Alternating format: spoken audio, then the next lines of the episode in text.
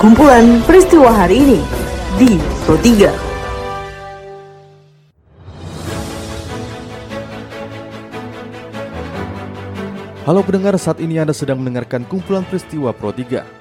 Pada podcast kali ini saya akan mengulas terkait isu-isu aktual yang saat ini masih hangat atau ramai diperbincangkan di sekitar kita. Tentu saja pendengar, nanti akan saya hadirkan cuplikan informasi dari reporter kami. Bersama saya Karisma Rizky, inilah kumpulan peristiwa Pro 3 di ruang dengan podcast Anda. Pendengar, sebelum saya masuk dalam beberapa isu aktual yang akan saya hadirkan sesaat lagi, saya akan mengundang Anda untuk mampir ke laman berita kami di rri.co.id. Anda juga bisa memfollow Instagram, Twitter, dan Facebook kami di @rri_programa3. Baiklah pendengar, inilah kumpulan peristiwa Pro 3. Pendengar juru bicara Satuan Tugas Penanggulangan COVID-19 Profesor Wiku Adhisa Smito mengatakan bahwa saat ini tercatat ada tiga jenis varian baru COVID-19 di Indonesia, yakni B117 asal Inggris, kemudian virus mutasi asal Afrika Selatan yang menewaskan satu orang WNA di Bali, kemudian varian B1617 asal India. Berikut penjelasan Profesor Wiku selengkapnya. whole genome sequencing per tanggal 3 Mei 2021 yang bersumber dari bank data GC8 telah ditemukan 13 virus dengan varian B117 atau varian yang asalnya dari Inggris di Jakarta, Jawa Barat, eh, Sumatera Utara, Bali, Sumatera Selatan, Kalimantan Selatan, dan Kalimantan Utara. Dua virus dengan varian B1617 atau varian asal India ditemukan di Jakarta dan satu virus dengan varian B1351 varian asal Afrika Selatan di Bali. Kementerian Kesehatan telah menginformasikan bahwa WN eh, terinfeksi COVID-19 varian Afrika Selatan telah meninggal dunia dan uh, untuk varian B1617 sudah dirujuk ke RSPI Sulianti Saroso. Ketua Bidang Komunikasi Publik Satgas Penanganan COVID-19 Heri Trianto menegaskan segala bentuk mudik dilarang, termasuk mudik lokal. Seperti dalam perbincangan bersama Pro 3 RRI, Heri mengatakan upaya pembatasan pergerakan masyarakat adalah untuk keselamatan masyarakat karena penyebaran COVID-19 yang masih sangat tinggi. Iya, jadi memang nama regulasinya itu adalah peniadaan mudik. Jadi peniadaan mudik, jadi nggak ada lokal maupun uh, interlokal atau internasional nggak ada. Iya iya. Jadi uh, intinya itu membatasi pergerakan uh, masyarakat kayak gitu. Kemudian untuk karena Indonesia ini terdiri dari wilayahnya begitu luas, maka kemudian coba dilakukan penyekatan melalui aglomerasi istilahnya ya, pengajak penyekatan daerah sehingga uh, masyarakat tidak bebas uh, melintasi wilayah- wilayah-wilayah aglomerasi.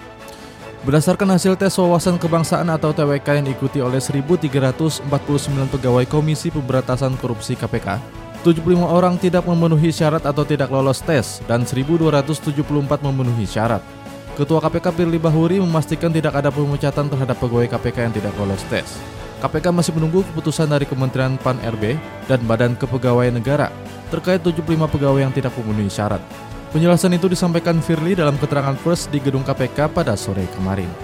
Sampai hari ini KPK tidak pernah menegaskan dan menyampaikan bahwa ada proses pemecatan.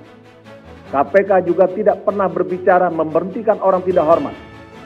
KPK juga tidak pernah berbicara tentang pegawai yang diberhentikan dengan hormat. Tidak ada. Karena KPK sangat paham.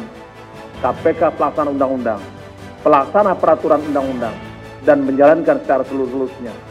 Kita tunduk pada undang-undang. Sehingga sampai hari ini belum ada niat, kesempatan, ataupun keinginan melakukan pemecatan terhadap pegawai. Kalaupun ada di dalam berita koran, itu adalah buatan pihak-pihak yang tidak bisa dipertanggungjawab oleh KPK. Jadi nggak ada KPK mengatakan pemecatan. Ini kita luruskan saja.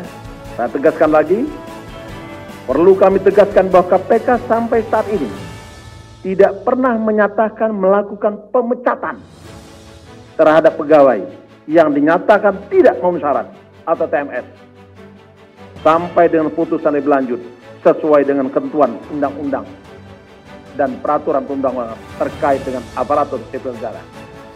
Pendengar kita beralih ke informasi olahraga. Dua atlet atletik terbaik Merah Putih lalu, Muhammad Zohri dan Sapwatur Rahman saat ini telah berada di Jepang. Mewakili Indonesia mengikuti kejuaraan tes event Olimpiade Tokyo World Athletic Continental Gold Tokyo yang berlangsung tanggal 9 Mei 2021 di National Stadium Tokyo. Sehari sebelum bertolak ke Jepang, pelari asal Nusa Tenggara Barat Zohri ditemui reporter RRI Danang Sundoro. Saat latihan Platnas Atletik di Stadion Madia Senayan, Jakarta, mengatakan dirinya tetap berusaha untuk tampil terbaik dalam sprint 100 meter di ajang tersebut sebagai persiapan menuju Olimpiade Tokyo. Tadi kayaknya ada target khusus ya? Kalau, kalau itu sih itu? target pribadi saya gitu. Oh, berapa? Kalau uh, lari di bawah 10. 999 lah kalau target saya. Ya. Kalau sekarang siap-siap aja sih. Uh, yang pertama mental, terus teknik dan percaya diri sih. Kalau kondisi sekarang sih udah 100% udah siap tanding aja sih. Baiklah pendengar, informasi tadi mengakhiri perjuangan kita pada podcast edisi hari ini.